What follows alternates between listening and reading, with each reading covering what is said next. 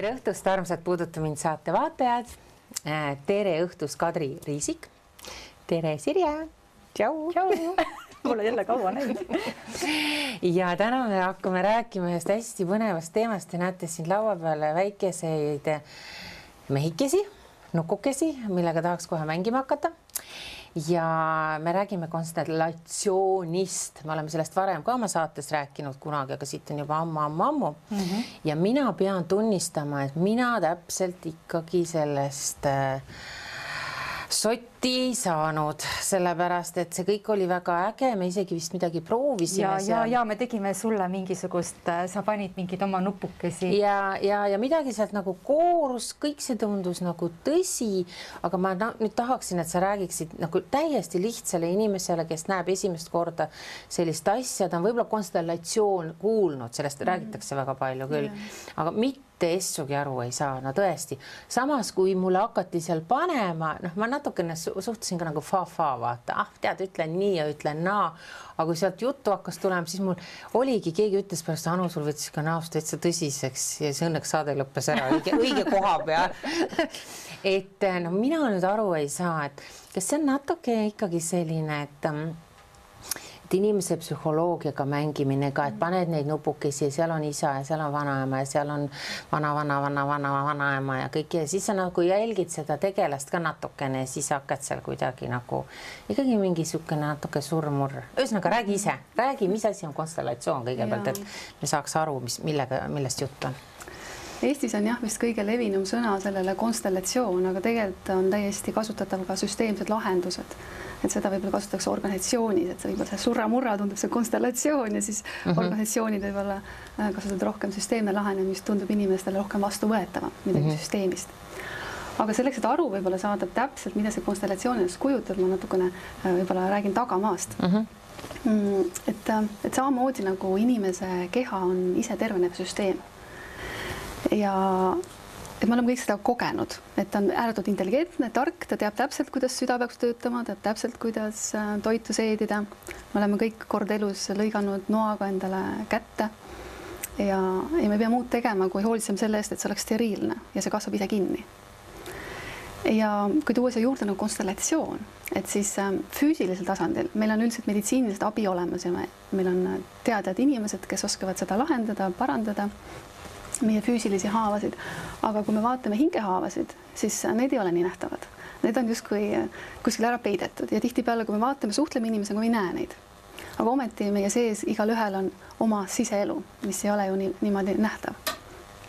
ja konstellatsioon, ta on mm, meetod, tehnika, mis aitab meile tuua selle sisemise pildi, mis meie sees toimub, justkui nähtavaks et kui ta ennem oli justkui suletud, me ei tea, mis me sees toimub ja siis ta äkki saab nähtavaks. no aga doktor Freud teeb tegelikult täpselt sama asja, ainult et ta teeb seda teisiti, et noh, et seal sa lamad äh, kuskil tooli peal ja siis äh, ja samamoodi ju tegelikult äh, inimesega no. ta suhtleb ja siis ja. saab ja aga mm, kui me tuleme lapsepõlvest siis äh, meil igalühel on välja kujunenud oma kaitsemehhanismid, mida nad, mida me kasutame siis ka täiskasvanuna, neid ei ole kuskil kadunud.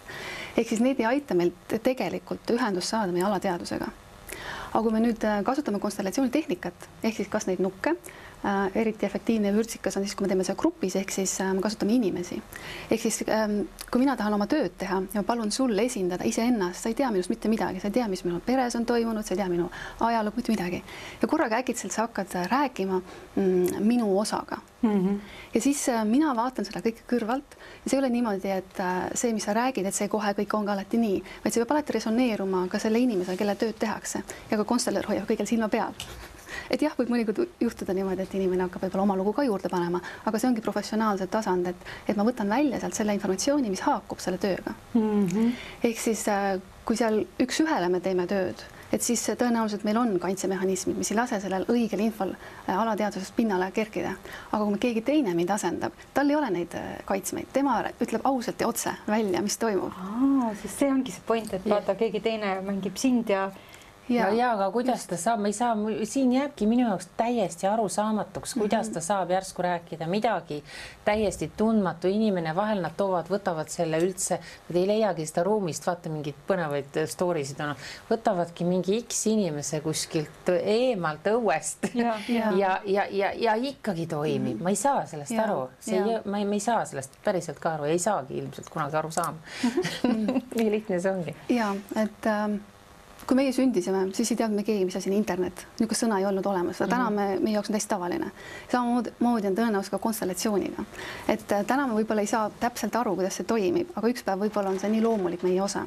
aga mm, kust see informatsioon siis tuleb mm, -hmm. et tegelikult Carl Jung juba tegelikult kasutas niisugust asja nagu kon, ähm, kollektiivne mälu ja seda on tegelikult äh, väga palju ka muudes ähm, teooriates kasutatud. Ja samamoodi tänasel päeval kõige rohkem võib-olla räägib sellest ähm, inglise bioloog äh, Robert Sheldrake, kes siis on toonud sellise sõnakasutuse nagu morfogeenne väli, morfogeenne resonants. Ehk siis kõik see, mis me täna tunneme, mida me täna kogeme, missugused sündmused meie elus on maailmas, et see kõik salvestub mm. -hmm. et võib-olla ajuga meil ei olegi täna seda väga lihtne vastu võtta. aga kui me seda kogeme, siis äh, meil on väga raske ähm, eitada seda, et see ei juhtu, sest Saksamaal ähm, mm, on tehtud tegelikult empiirilisi ehk siis kogemusega katseid üle kahesaja, kus siis üle kahe tuhande inimese osales, pandi erinevatesse ruumidesse inimesed ja hakati ühte lugu siis äh, lahendama ja kõik need inimesed, vaatamata sellele, mis sugu neil oli, ähm, milline sotsiaalne taust neil on, milline haridus neil on, kõik nad tegelikult tajusid sarnaselt, loomulikult igalühel on oma personaalne mingi väljendusviis, aga kõik nad tajusid seda lugu väga sarnaselt. mis lugu see oli siis mm,? noh, seal oli nii palju, ma ei oska nüüd täpselt öelda. ja, aga ma ei saa üldse aru selles mõttes, et muinaslugu, äh, päris lugu. ei, selles mõttes kellegi äh, konkreetne küsimus, näiteks okay., et mul on suhetega jamas, jama mm, -hmm. et äh, mis värk on. no aga see on ju selge, me teame ju kõik, kuidas nagu suhete puhul tuleb käituda, et selge see, et igaüks räägib ju õigesti mm,. mis mõttes igaüks räägib õigesti? igaüks räägib, iga teoorias teavad ju kõik, kuidas tuleb ja, suhtes olla. absoluutselt, aga mm, minu meelest selle konstellatsiooni võlu on selles, et kui sa ise vaatad seda kõrvalt, siis teine võib-olla termin, mis, mis võib-olla siis ähm, ähm, teaduslikult juurde tuua, et meil on kõigil peegelneuronid, et kui me vaatame, siis meie peegelneuronid võivad samastuda, ehk siis ma võtan selle informatsiooni vastu. ja vastavalt sellele ma tegelikult ähm, käivitan ka enda sisemise protsessi et võib-olla ma elan eituses, ma ei taha võib-olla näha. võtan ühe, ühe toreda loo enda, enda praktikast, kus kus äh, inimene tundis muret, et tal oli elukaaslane, aga elukaaslane, mm, kellel oli ka eelmine mm, abikaasa pildis, nad ei olnud ka lahutatud, et ta tundis muret, et, äh, et ta käis kogu aeg selle eelmise abikaasa juures ähm, abis. ja, ja see tundis, et, et natuke armukadedus, mis on see loomulik ja, ja ta ei saanud aru, tahaks justkui süüdistada, et tema ju käib, et noh, et mis ma nüüd ette võtan mm. -hmm. aga, aga kui me panime selle pildi ülesse, mis siis tegelikult selgus, selgus see, et ähm, sellel arms, armsal naisterahval oli tegelikult äh, elus äh, abikaasa, kes oli siit ilmast lahkunud ja see abikaasa oli tema kõrval füüsiliselt mehe koha peal. ja kui keegi teine on selle koha peal, kus tegelikult on mehe koht, siis äh, sul võivad olla elukaaslased, sul võivad olla erinevaid suhteid, aga ta kunagi ei saa selle mehe koha peale mm. ja seetõttu ta ongi nagu justkui käibki otsimas võib-olla või külastab erinevaid kohti mitte ka seksuaalses mõttes, ka lihtsalt, et naisi energiat saada, sest mm. tegelikult see koht naise kõrval on kinni. no aga see on väga tore ju kokkuvõttes see siis situatsioon oli super luks, sest et eelmine naine sai vajalikku abi ja, ja kõik oli nagu jälle. olla nii Sirje, me Sirje on juba okkaid täis praegu, nagu te näete ja ta on võim, valmis võitluseks aga räägi mulle, kas see on siis okei okay,, see, see oli väga hea äh, argument, mis siin on, aga kas, kas sa, kas see natukene ka ei ole selline nagu, nagu selgelt nägemise nagu nagu see, noh, mitte selgelt nägemine isegi võib-olla, no on ju selgelt nägemine ka tegelikult on ju noh et.... no tegelikult me ei ähm, nii-öelda selgelt nägemine võib mõnes mõttes ka kahjuks tulla. et tegelikult äh, konstellöörid, nad ikka käivad koolis kaks üle kahe ja poole aasta, nad mm -hmm. õpivad teadmisi ja, ja seal on taga oma dünaamikad, omad tehnikad ja omad ähm, põhjused, mida me näeme et võib-olla see, kui me äh, tavainimene, kes vaatab kõrvalt, talle võib-olla tundub, et aa, et kust ta nüüd seda võtab, aga tegelikult teatud asjad, mis viitavad millegile, ehk siis see kogemus näitab inimesele ähm,, kus need põhjused on. tead, ma tahtsin öelda mitte selgelt nägemine isegi, ma tahtsin öelda mustkunst mustkunstiga siin ei ole kindlasti mitte midagi pistmist. sest te käite koolis, te õpite, sa õpid mingid teatud mustrid ju selgeks tegelikkuses äh, hea konstellar on see, kes unustab selle mõnes mõttes ära, et äh, kuigi meil on täna hästi palju raamatuid välja antud, et see haigus võrdub sellega mm, -hmm. see võrdub sellega, siis see võib olla ka kahjulik, sest äh, tegelikkuses ei ole nii, et alati selle haiguse taga on alati üks ja sama põhjus. seetõttu, et kui ma tööd alustan, siis mul on oluline, et ma jätan kõik need teadmised kõrvale ja ma vaatan, mida väli mulle hakkab näitama, sest iga inimese loos võib olla väga erinev mm, -hmm. mis seal taga võib olla, et seetõttu ma ei ei saa öelda, et et ma mõtlen midagi välja, vaid pigem, mis väli näitab. Ja me võime teha ka katseid, vaatame, kas see mõjutab välja, kas see on see põhjus, ehk siis katsetus-eksitusmeetrus on ka võimalik kasutada, et ei ole nii, et ma ütlen ja nüüd võta vastu, mul ükskõik, kuidas sa selle vastu võtad, aga see on nii, et päris nii see ei ole. aga see väli, millest sa räägid, mis asi see siis on?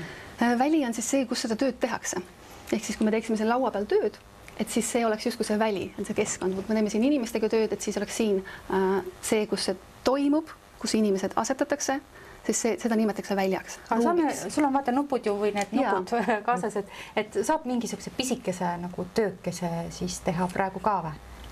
jah, me mingis osas me võime vaadata seda. jah noh, Sirje on nii käbe. nii, noh, mida sa tahad teada? Mina, oota, mis ma tahaksin teada no.? võime muidugi inimestega ka teha, aga see vist on praegu siin keerulisem. ja meid on vähe vist, et ega vist kahekesi ju ei anna. alati saab vaadata ka lihtsalt ah, niimoodi, aga see on lihtsalt disainina, me nimetame seda disainiks, me vaatame pilti, et me ei hakka tööd tegema, siis kui me tööd tegema hakkame, siis meil on tõenäoliselt rohkem inimesi vaja mm. -hmm. aga kui me vaatame lihtsalt disaini, et siis. Äh, no aga inimesed tulevad ju sinu juurde, kes ei taha, et oleks teised inimesed ümber, tuleb personaalsele vastuvõtule, siis sa teedki ainult nukkudega. ja, ja me saame nukkudega teha ja mm -hmm. mõlemad variandid aga kuidas inimesed rohkem ise tahavad, kelle tõesti, kes suure probleemiga tulevad, et kas nad pigem eelistavad seda, et ma hoian oma mure endale või, või on nad valmis nagu jagama seda suure ringiga ka? Ehm, üldiselt konstellöör on see, kes loob selle õhkkonna. Ja kui ta on loonud piisavalt hea usaldusväärse õhkkonna, siis äh, üldiselt äh, inimesed usaldavad seda ruumi ja neid inimesi, et äh, minul on väga palju tagasiside antud, et, et ma olin nii närv, isegi kui ma koolituse teen, et, et isegi närvilised inimesed, kes on väga rahutud, et nad äkitselt tunnevad tohutut rahu ja usaldust. et see oleneb väga palju sellest ruumist, kes inimesed kokku tulevad, kuidas nendesse suhtutakse, et kõik see mängib rolli, aga inimesed, kes ei ole varem kokku puutunud, siis on täiesti normaalne, et nad äh, võib-olla tunnevad esimese korraga, et võib-olla ma esimese korraga võtan privaatse. Ja, ja teinekord tuleb vaatama grupi oma, siis see tundub nii huvitav, vürtsikas, ise ka veel osaleb, saab, saab aru, mis seal toimub, et siis ta on tihtipeale väga aldis tulema gruppi Mm -hmm. aga teeme nüüd nii, et meil on üks tagasihoidlik inimene, kelle nimi on Sirje, ta tuli personaalsele vastuvõtule. ta ei taha, et teised tema jamadest kuulda saaksid. ja nii, et pange kõrvad kõik kinni. just ja nüüd tal on üks väike probleem. oota, hea. mõtle see probleem välja, nüüd tal ei ole kunagi mingit probleemi. kas see võib olla väljamõeldud probleem ka või? teeme ikka päris probleemiga. kui on välja mõeldud, siis ta läheb lihtsalt metsa. see ei ole nagu enda teada, mul ei ole noh, et. mingit jama ei ole. jama ei ole noh, hetkel eriti jama, oota, ma mõtlen, mõtleks mingi jama ruttu välja, mis on. kuule, kas teise kohta saab ka küsida näiteks, et kui mul on tõesti nagu väga haige kass, et kas ma... tema kohta nüüd. saab nüüd küsida midagi, see on ainuke praegu. ja ma võin öelda sulle ühe toreda saladuse, mis mulle rääkis üks looma, tuttav loomaarst, et äh, loomad ei olegi haiged, aga on hoopis nende omanikud no vot, no vaatame siis, mis sul on diagnoos pandud korras. mul on lihtsalt, on lihtsalt kaheksateistaastane, et. ärme nüüd kassi kohta küll hakka küsima midagi no kaheksateistaastane juba, vaata sureb ära, ta on vana no,. täpselt on vana, et selles mõttes, et noh, et ongi, et see ma näen, et tal on neerutaiged ja kõik, et. Mm, üks oluline võib-olla nüanss, mis on konstellatsioonide puhul hästi hea võib-olla teada, et konstellatsioon ei ravi. et samamoodi nagu äh, füüsiliselt, et kui ma selle pinna siit ümbert ära puhastan, et mina otseselt ei ravi seda haava. et siis konstellatsiooni ei ravi, aga kui meil on seal hinges nii-öelda mingid äh, asjad justkui mullakamakad kuskil ees, mis ei lase sellel armastusel voolata, mis ei lase sellel isetervendaval süsteemil toimida, et siis konstellatsioon aitab inimesel näha tegelikkust, et öeldakse, et tegelikkus tervendab. ehk siis see, kui ta näeb seda pilti, mis on tegelikult tema elus, siis äh, inimene tihtipeale tunneb sellist kergendust, ta hingab välja mm. -hmm. ma sain pihta. vaata, asi on selles, et vaata, kui kaua meil on need saated olnud, ma olen ju ja kui palju meil on neid saatekülalisi olnud. Ja ma olen ju igalt poolt abi saanud ju. Kõik on ju mind abistanud, et noh, mis probleem mul saab tegelikult reaalselt olla, mul ei saagi olla. aga kas kõik su probleemid on lahendatud ka või tänu nendele saadetele? No,? ma räägin, et kass on kaheksateist, et mida teha, et ta oleks jälle kümme noh oota, mõtleme mingi nüüd, aga kas me mingit globaalset probleemi ei saa mõelda, praegu meil on see koroona teema siin üleval ja kõik ohivad siin, et tuleb, ma ei tea, uus laine ja inimesed on ärevil ja oi, muidugi ärevus on ju praegu selle seoses selle pandeemiaga, eks ole mm, -hmm. ja inimesed on ju ikkagi muretsevad oma sissetuleku pärast, kõikidel on sissetulekuid vähendatud mm -hmm., võib-olla isegi töökoha pärast mm. -hmm. et me võiks midagi sellist ikkagi kuidagi vaadata ja mm, selle koroonaga seoses äh, on hästi huvitav, äh, mille ühe artikli ma ka tõlkisin, mida avaldas siis doktor äh, Franz Rupert, mis haakub ka selle konstellatsiooni teemaga, et et see kõik, mis tuleb, tõi välja koroona meis, need hirmud, need on tegelikult viitavadki kõigele sellele, millega meil tuleks tegelikult tegeleda.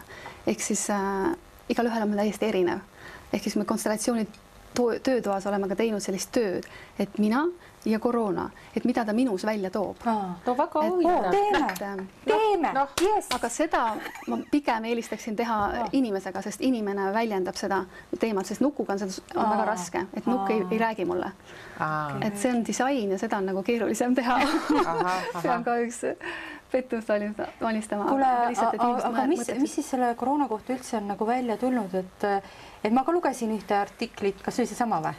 Ehm, ei, see ei ole see, aga tõesti on äh, väga paljud konstellöörid äh, on teinud erinevaid konstellatsioone koroona teemal ja on väga huvitavaid asju teinud, välja tulnud ja ka me Eestis oleme tegelikult teinud.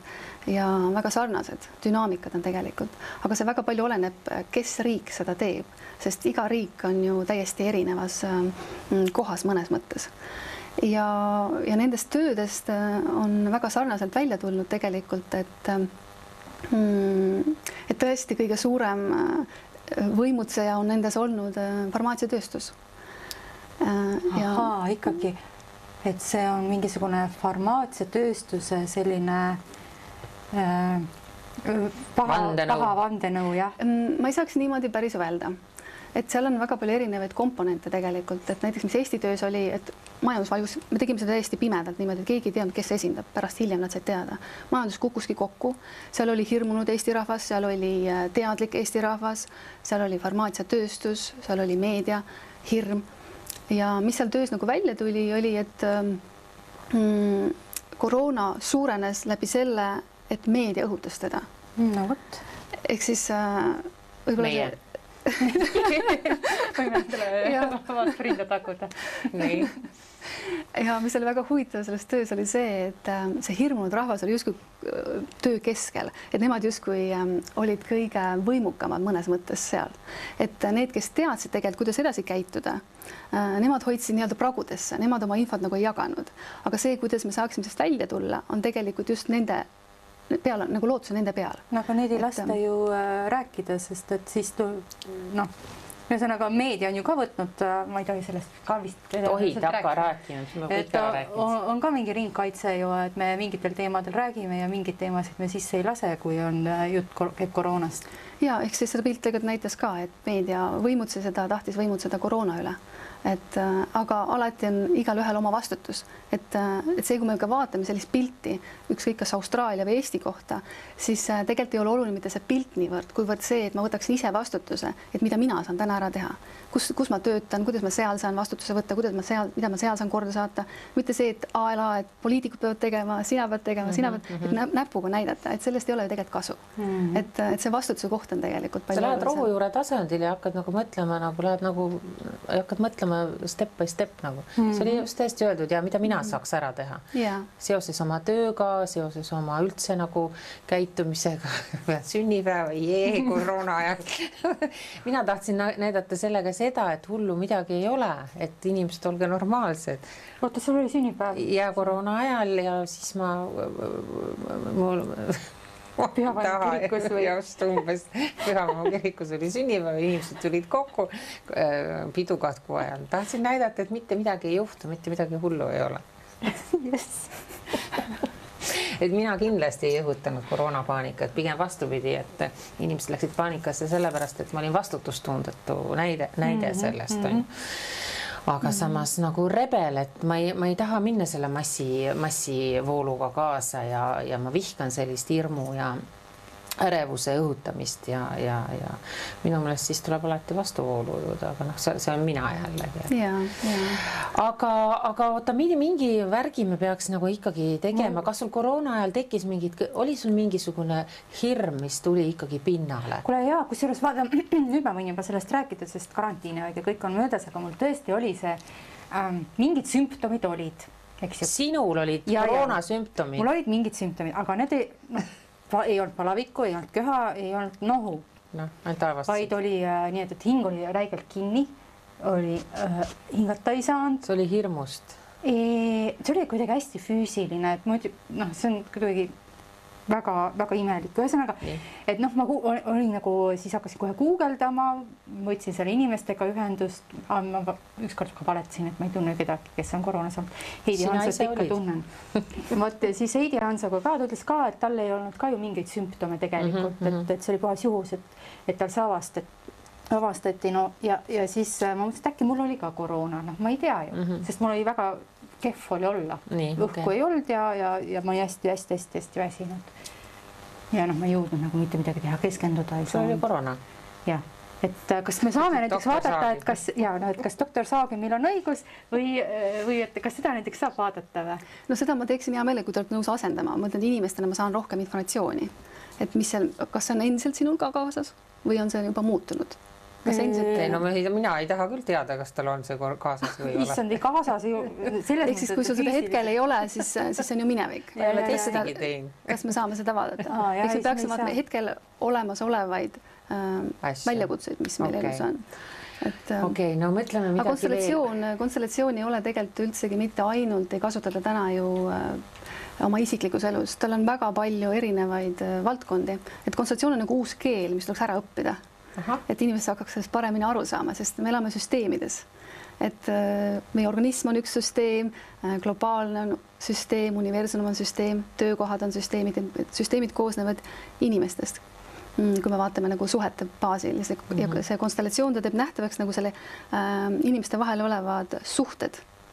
ja, ja see keel on äh, kandunud ka organisatsioonidesse Uh mhm. -huh. et kui siin oli küsimus võib-olla, et kas sa vaadata tulevikku, siis organisatsioonid näiteks kasutavad seda, et mm, testida näiteks, kas see turunduskampaania töötaks nende heaks, kas mhm. -huh. kas see strateegia on hea, kas selline töötaja -huh. sobiks meie ähm, kollektiivi. selle küsimuse nagu õhku on ja, ja siis saad vastuse. ja et sa viskad selle õhku, sa paned sinna ka asendajad, meie kollektiiv, uus inimene, et kuidas ta suhestub äh, meie uue tiimiga uh, -huh. et kas seal tekib võib-olla mingi reaktsioon, vastureaktsioon, võib-olla võetakse äh, soojalt vastu äh,, samamoodi mm, võib panna ka kampaaniaga, et või, või mingi uus toode on tulemas.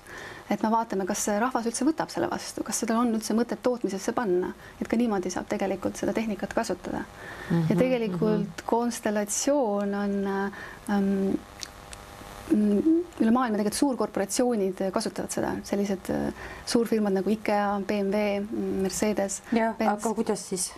Oota, aga kuidas, oletame, et mul on nagu mingisugune ilufirma on ju ja ma tahan sinna võtta mingit uut toodet, ma tahan mingi hästi lihtsat asja nagu teha mm. -hmm. ja siis ja kuidas sa saad selle läbi selle toote siis mõelda, et noh, mingi toode on ju, nüüd ma mõtlen yeah. selle peale, et, et kas meil on selle firmal mõtet sellega hakata üldse tegelema või yeah. mitte, kuidas see võimalik yeah. on? ma ei saa issugi aru jälle et seal me kasutamegi inimesi, ehk siis alati mina olen see, kes tahab seda toodet äh, välja tuua ja ma ei tea, kas see üldse on mõttekas, ähm, siis ma lähen konstellööri, konstellööri juurde, palun tema abi või, või tuleb konstellöör tema juurde. Äh, siis ma palun näiteks, et kas sina esindaksid ähm, meie firmat, et sina mhm. esindad mm -hmm. siis kogu seda firmat ja palun, kas sina esindaksid äh, seda uut toodet mm -hmm. ja paneme need välja peale inimestena, seda asetame ja siis ah. me vaatame, kuidas nad hakkavad reageerima. ehk siis selle põhjal äh, saab võimalik, et sinna vaja veel nüansse juurde panna, aga mm -hmm. selle põhjal me saame tuua ähm, välja need nüansid, et kas seda on mõtet teha või seda ei ole mõtet teha. aga ütleme, sina oled nüüd firma ja mina olen toode, et kuidas me peaksime asetuma siis ähm,? see, kes selle töö tellib, tema asetab, ehk siis me paneme Aa. tegelikult tema firma, kui tema on selle näiteks loonud või ta on juhataja, tema pildi paneme sinna välja peale et seda ei saa teha niimoodi, et äh, näiteks inimene, kes on sekretär, ta ei saa panna, tulla mm, konstellööri juurde öelda, ma tahaks nüüd näha, mis seal juhatuses toimub. Et et ülespoole nii-öelda ei saa, et me saame alati teha nii-öelda, kui mina olen näiteks kuskil juhataja, siis ma saan allapoole teha. Või kui ma olen ka töötaja, siis ma saan oma, oma töötajatega koos vaadata, aga sedasi ei saa, et ma lähen äh, nii-öelda teisele tasemele. mis peatoimetaja mõtleb praegu. või samamoodi, et ma tahaks seda teada. oleks tahtnud teada praegu. Ja häid asju ei saa teada ikkagi. Ja seal on ikkagi selline mm, austus ja, äh, teiste inimeste vastu, et konstellöörid ei lähe selle vastu, et ma ei saa ka minna konstellööri, konstellööri juurde ja, ja vaadata, et palun vaata, et kuidas selle mehega seal tal oma naisega lood on, et äkki ma saaksin olla järgmine kandidaat või, või midagi sellist, et sellist asja ma ei vaata või et kuidas. aga saaks? põhimõtteliselt sa saaksid, aga me ei tee seda hmm. igav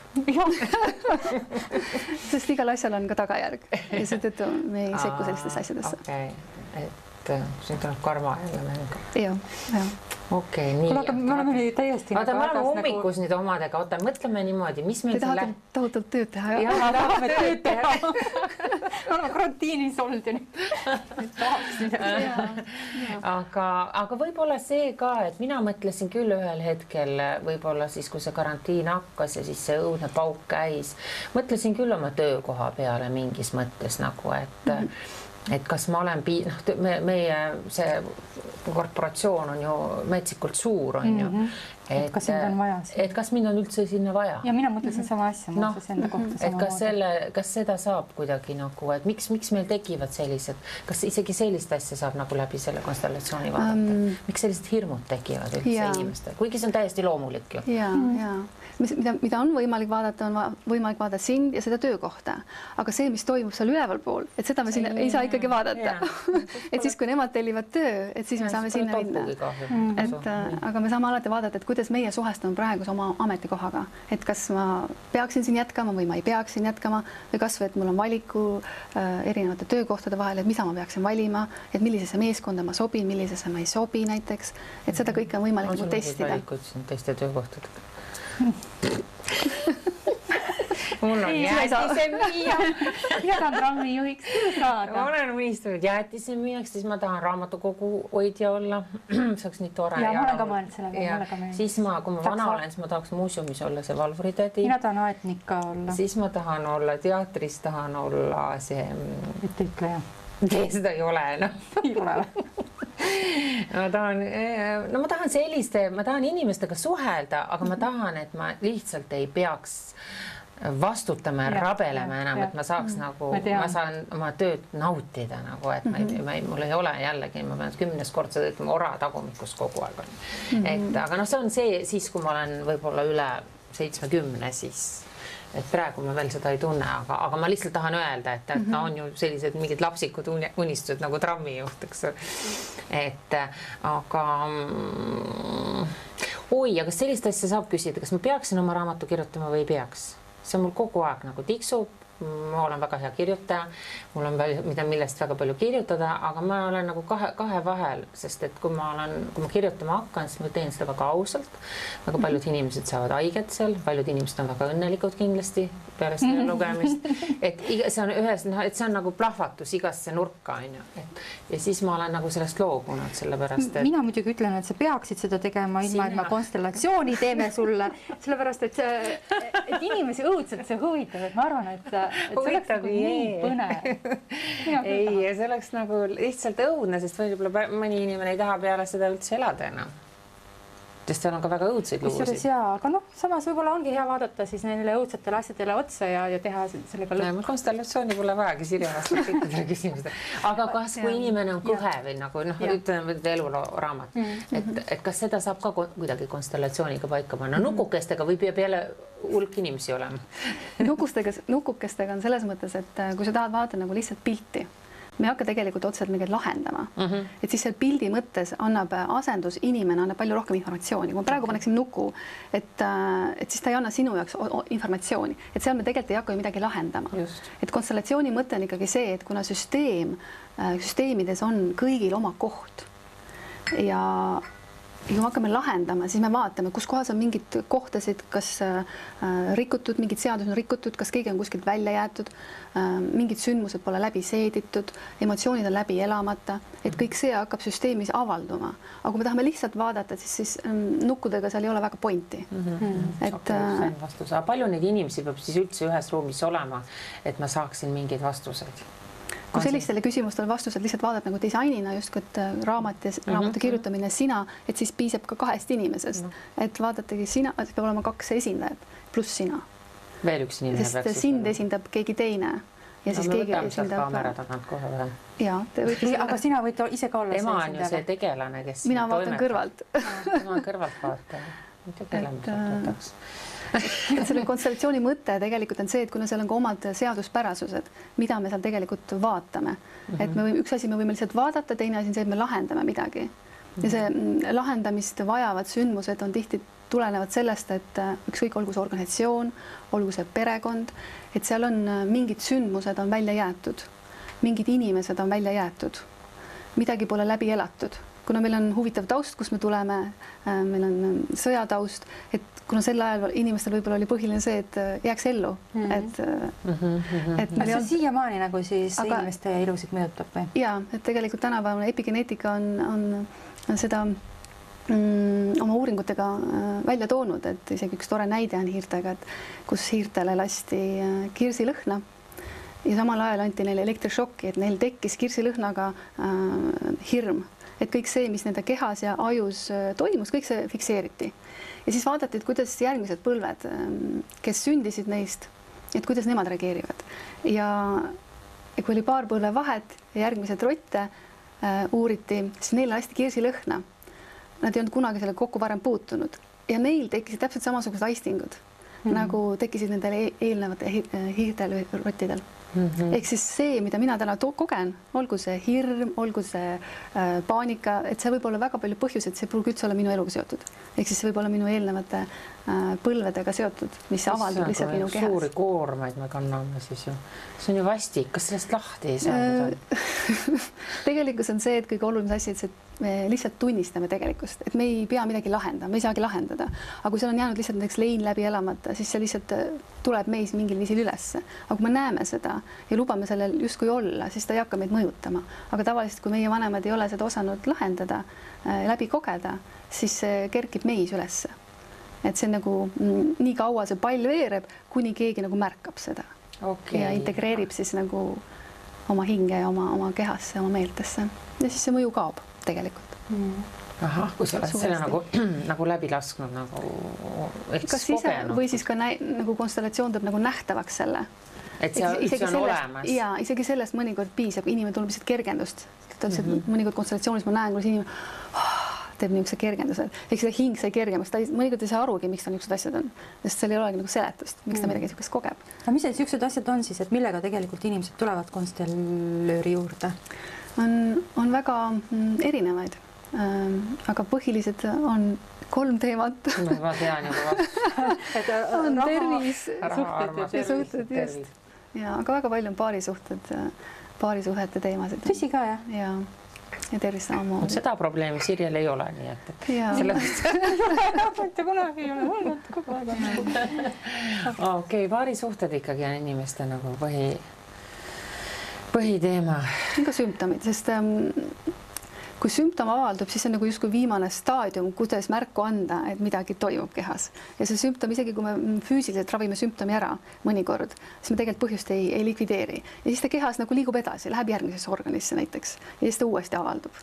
et, et seal võib olla väga huvitavaid dünaamikaid, ähm, kuidas nagu sümptomidega töötada ja näiteks äh, Mm, meil seda kahjuks nii veel ei ole, aga näiteks Norras ja Saksamaal äh, teevad haiglad koostööd mm, konstellööridega ja et parema tulemuse saada oh,, siis, siis nad ähm, saadavad äh, patsiendi konstellööri juurde või siis on konstellatsiooni osakond kohe eraldi, kus siis tehakse inimesele konstellatsioon ja pärast seda talle hakkab ravituse mõjuma, sest enne võib-olla ta oli organism ei võtnud seda ravituse vastugi hmm.. ehk siis ka niimoodi on võimalik äh, läheneda sümptomitele. ühesõnaga, ta siis selle sümptomi taga leiab üles selle algemotsiooni, mis võib-olla on kuskile kinni jäänud ja Just. välja elamata ja siis Just. seda nähes siis hakkab ja energia liikuma. ja, ja siis äh, ravimistele antakse, see saab toimima hakata, sest me ei saa välistada niimoodi, et ma teen ainult konstellatsiooni, et see peab nüüd ära tervendama, vaid alati on hea, kui me kasutame kompleks, kompleksselt et erinevaid äh,.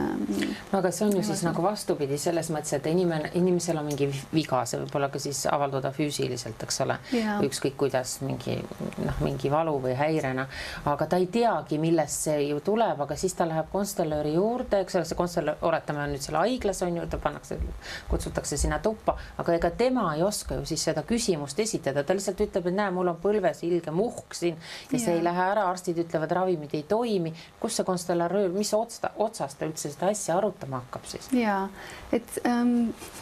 inimene ise ju ei tea, et see on sellest, et näiteks ja. ma ei tea, võib-olla isa jättis nad lapsena terve perekonna seal maha või hätta või noh, ma ei tea, mis need põhjused võivad ja. olla või üldse oli mingi sõjast tingitud mingid ähm, psüühilised traumad on ju seal eel-eel, aga tal on siin mingi punn on ju, aga tema ei tea, kuidas te hakkate seda siis läbi selle nagu lahendama, ma ei saa seda aru. välja peale saab panna äh, selle kliendi esindaja ja nii. Sümptomi. punni siis ühesõnaga. jah, kui see punniga on no, nagu okay. seesama aga siinkohal alati ei ole ka süsteemsed põhjused, on ju. et elu ei ole ainult see, et kui iga sümptom, mis mul avaldub, alati on süsteemne põhjus, alati okay. võib ka muudest asjadest tulla. Ähm, aga, aga põhimõtteliselt ta näeb välja nii, et pannakse siis see sümptom ja pannakse see inimene.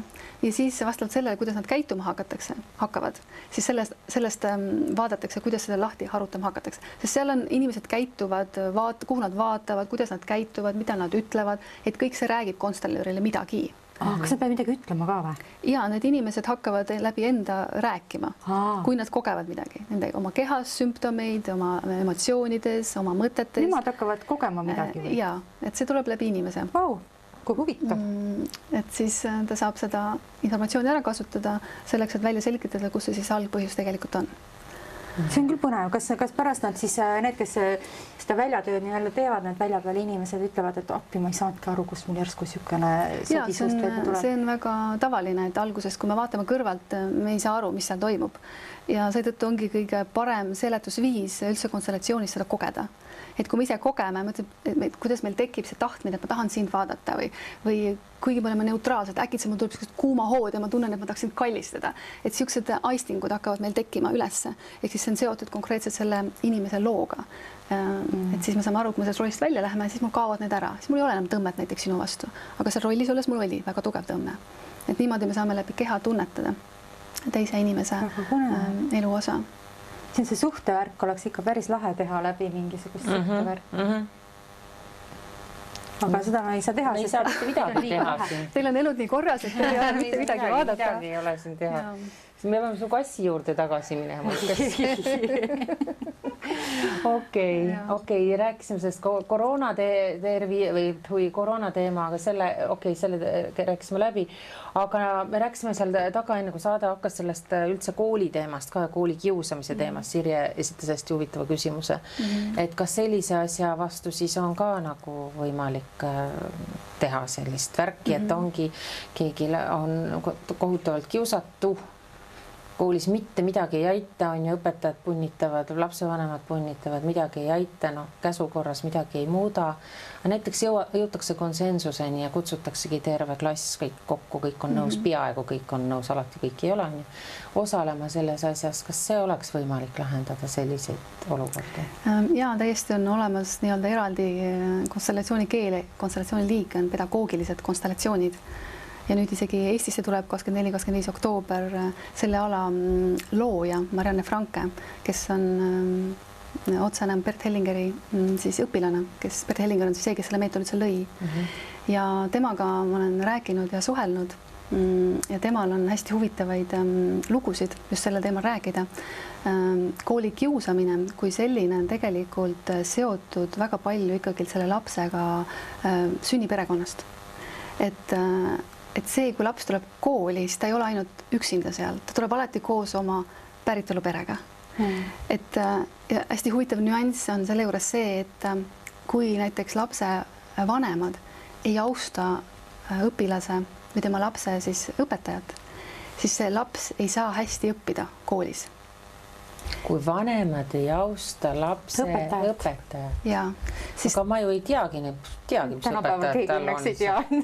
jah, kui sa ei tea, siis võib-olla ei ole seda, aga, aga ka see, kas ma austan seda kooli, kus ta käib, kas ma Ahah. austan ka direktorit, kas ma austan kõike seda, et kui mul tegelikult ei ole selle austust, siis lapsed on väga tundlikud, nad tajuvad ära, kuidas vanemad suhtuvad ja nad lähevad selle samaga kooli. ja kui ta tunneb, et tema vanemad ei austa, siis tema suhtumine võib samamoodi olla ja see võib tekitada koolis konflikte. Aga samamoodi vastupidi, et kui õpetaja õpetab lapsi ja kui tal ei ole enda laste vanemate suhtes austust, sest, sest keda ta näeb klassis, ta näeb ju lapsi, aga tegelikult need lapsed on kõik oma vanematega seal. Ja kui nüüd see õpetaja tunneb äh, kuidagi üleolekut või talle ei meeldi need äh, õp- õpilase vanemad, siis äh, samamoodi laps jälle ei saa õppida, ta ei saa seda vastu võtta, mida õpetaja talle pakub, et seal tekib ähm,, ei teki balanssi. ehk kui oluline on tegelikult üksteise austamine. Ja see kiusamine võib samamoodi tekkida kui seal ole üksteise austamist, keegi peab kellestki paremaks, et kiusamine tekib ju sellest, et üks inimene peab ennast paremaks kui teine, ehk siis ei ole see võrdsust. Mm, -hmm. et kuivõrd oluline on tegelikult austus, et kas ma täna austan oma vanemaid, kas ma täna austan see, kes mulle tööd näiteks annab ja kelle juures ma töötan, kas ma austan oma sõpru, et seal kõigel on tegelikult äh, väga oluline roll. Ja ma võib-olla ei märka seda igapäevaselt aga kuidas ta näiteks äh, ütleme, et koolikiusamise juhtud, teeme hästi niisuguse lihtsa variandi, et üks, üks on see, kes on kiusatav ja teine on see, kes siis äh, lihtsalt kiusab teda. et, et kas, kas seda saab nagu siis nii-öelda välja peale, nagu sa ütled, tuua ja, ja, ja, ja mis need lisakomponendid seal võiksid olla ja, ja kas see võiks nagu lastele olla ka põnev ja huvitav teha? Ja Marianne Franke tegelikult on, ta on kooliõpetaja, koolis õpetaja olnud ja ta tegelikult tegi koolis konstellatsioone, et nii, et lapsed ise nägid oma perekonda ja neil oli väga põnev, neil oli nii huvitav, nad ootasid, neil alati iga reedel oli see tund, siis nad väga ootasid, et ja nad ei olnud sunnitud, et sa pead panema, vaid nad ise tundsid, ma tahan ka nüüd näha oma perekonda. et kuna seal on äh, integratsioon hoopis teistsugune kui meil, siis seal on väga palju ka muudest rahvustest mm -hmm. õpilasi, meil ei ole seda niivõrd palju, siin on hoopis teistsugused lood. oh kui põnev oleks jah ja, ja seal tekivad hoopis teistsugused dünaamikad, sest kui sa tuled võõrasse riiki, siis ka seal, kas sind võetakse vastu, kui sind ei võeta, mis lood sul seal äh, teises äh, kodumaal jäid, mis põhjustel sa, sa lahkusid, et kõik see sa tood tegelikult kooliklassi. kui me vaatame kooli kiusamist, siis äh, väga tihti on see seotud lojaalsusega. me võime olla ka lojaalne oma vanematele, näiteks võib-olla minu emad kiusati ja, ja armastuses oma ema suhtes ma olen talle niivõrd lojaalne, et ma luban ka võib-olla enda piire ületada, nii et teine inimene saab justkui sisse sõita ja mind kiusata. Mm.. et seal on väga palju nagu nüansse, see võib olla ka tegelikult seotud üldse mm, kooliga endaga, sest kool ise on ka organisatsioon. Ja kui seal on midagi jäänud mm, lahendamata, siis see väljendub ka lastes. näiteks keegi on lastud, lastud lahti ja keegi ei räägi, miks ta lahti lasti, ehk siis see on jälle sündmus, mis on välja jäetud. Ja siis hakkavad õpetajad ja õpilased seda enda peal kuidagi väljendama midagi peab juhtuma koolis, et miks on hästi oluline tunda neid tundeid, mida me kogeme, integreerida kõik need kogemused, mida äh, me kogeme, inimesed, kes on meie juures, meie süsteemides, koolis, lasteaias, peresüsteemis, et me kõike seda näeme. et siis me oleme tervik, siis meil ei teki niisuguseid asju, aga kui kuskilt midagi logiseb, siis meil võib tekkida mingeid nüansse no riik on samamoodi ju tegelikult organisatsioon ja on suur süsteem, et kas me saame näiteks mingit riigi käitumist või kas saab vaadata valimistel inimeste käitumist või midagi taolist? ja ma tean, et tehakse isegi poliitilisi konstellatsioone, mitte Eestis küll, aga aga seda ei saa jälle mina ega sina teha, sellepärast et meie ei ole selle, selle Aa. erakonna um, osa. siis see peab ikkagi, me saab, peame saama sealt Jüri Ratase kampa ja, ja... kui Jüri Ratas on nõus seda tegema, siis eh, me saame seda vaadata, aga me ei saa jälle vaadata um, sellisel viisil et kellegi eest mingeid asju lahendada. aga poliitiline erakond enne valimisi, tema siis saab äh, oma ütleme juhatuse tasemel, et, et nüüd me asetume kuidagi ja siis me lõpuks saame teada, kuidas me sellel äh, maastikul äh, lõplikult paikneme pärast valimisi. jah, nad saavad seda pilti vaadata, et kuidas mingi näiteks ähm, valimiskampaania mingi meede, kuidas see mõjutab, kas võetakse vastu või ei võeta vastu, kas me peaksime seda kasutama, kas me peaks, et ka niimoodi on võimalik vaadata inimestel küll jah, aga Eestis see ei ole üldiselt nii arenenud, et inimesed selle vastu võtaksid wow,. kuulge, poliitikutel on veel pikk tee minna, siis milline võimalus tegelikult ju. väga lahe. ja samamoodi kasutatakse konstellatsiooni tegelikult ka juriidilistes küsimustes, näiteks äh, Eestis küll mitte, aga näiteks Brasiilias ei tehta üldse ennem ähm, lahutusdokumente korda nii-öelda kohtuprotsessi ette ei võeta, kui mõlemale poolele ei ole tehtud konstellatsiooni. tõsiselt räägid või? ja sest sest tavaliselt, kes kannatavad, on lapsed, on ju. aga, aga, aga see põhjus, miks inimesed on koos või nad lähevad lahku, see on alati süsteemsed põhjused, ehk nad tulevad tavaliselt oma pagasiga ja see midagi ajas neid ka lahku tõenäoliselt. ehk siis selleks, et süsteeme maha rahustada ja selleks nad leiaksid harmoonilise kokkuleppe üks mõlemal poolel hea, siis tehakse konstellatsioonid. kuulge, palju parem mõte kui perekonna, perenõustaja juurde minek ju ja absoluutselt, et mõnikord äh, ka Eestis tegelikult kasutatakse, et näiteks ähm, mm, kes käivad erinevates teraapiates, kui on jäädud äh, kuskile stoppama ja me ei saa, ei saada aru, et kus kohas see nüüd äh, nüanss on, et miks me siit edasi ei saa, siis tullakse konstellatsiooni, vaadatakse ära, kus kohas see nüanss on, miks me siit edasi ei saa mm. -hmm. inimene näeb seda pilti, ahaa, okei okay,, siis need kaitsmed võetakse maha, ta saab aru, mis tegelikult toimub ja siis ta läheb teraapiasse, läheb sealt edasi. issand, ja siis on happy, happy family mm. -hmm. aga kui nüüd inimene tahab tulla konstellatsiooni, võib-olla tal endal suurt probleemi ei ole, tahab lihtsalt täpselt näha, millal, kuidas, et kuidas saab nagu osaleda mm.? kasvõi selle nukukesena siis? kuidas saab tulla vaatama? mina ise näiteks teen äh, konstellatsiooni töötubasid, et on kaks korda kuus, kus inimesed kogunevad, see on alati konkreetne arv töösid, mida me teeme, nad saavad tulla osalema, nad saavad tulla vaatama, hiljem endale töö tellida. et, äh, et äh, empaat.ee lehe pealt saab vaadata, need informatsioon on kõik seal üleval mm. -hmm seal on ka kirjas, millal Marianne Franke tuleb Eestisse, ma väga soovitan, et ta on hästi huvitav naine ja oma ala täielik meister. et kõik see info, mis äh, konstellatsioonide kohta on saadaval, on seal üleval selge, Sirje, ära esita rohkem küsimusi, sest me peame saate ära lõpetama mm,. okei. ma tean, et see on võimatu aga, aga kahjuks küll nelikümmend viis minutit lendab, nagu näete, meil oleks ja. miljon küsimust veel ja miljon ideed. ja, ja me ei saanudki veel. ja me ei jõudnud üldse mitte kuhugi kohe alguses, eks ole, et hakkame, hakkame nuppe panema ja lõpuks. aga tohutult põnev ja see kõik, mis sa rääkisid, see pigem noh, see tekitab, isutab ja, kogu selle ja, asja ja. järgi, et isu andsiks sa igatahes. ja nagu ise mm, olla siis vähemalt üks niisugune nupukene või nukukene mm -hmm. selles mängus. ja, ja just see, mis sa lõpetuseks ka ütlesid, et inimesed võiks noh, meil seda seadust nii-öelda veel ei ole, et enne kui hakkate lahku minema, käige läbi siis konstellööri juurest. see kõlab nii armas ja siis on jälle kõik hästi aga mina väga tänan sind, Kadri. ja aitäh kutsumast mm, -hmm. aitäh teile. nii tore ja väga meeleolukas oli ja Sirje, siin sa olid väga põnevad küsimused täna. kahju, et minu kassi nii ei olnud, kassi nimi on Juuli. Juuli. kassi võid sa tulla vaatama töötuppa, seal kindlasti sa näed väga ilmekalt. Juuli, anna andeks, aga kui sa oled kaheksateistkümnenda eluaastani vastu pidanud, siis on kõik suurepärane ja sa oled üks väga-väga õnnelik kass mm.. aga meie kohtume teiega juba järgmisel neljapäeval. tšau.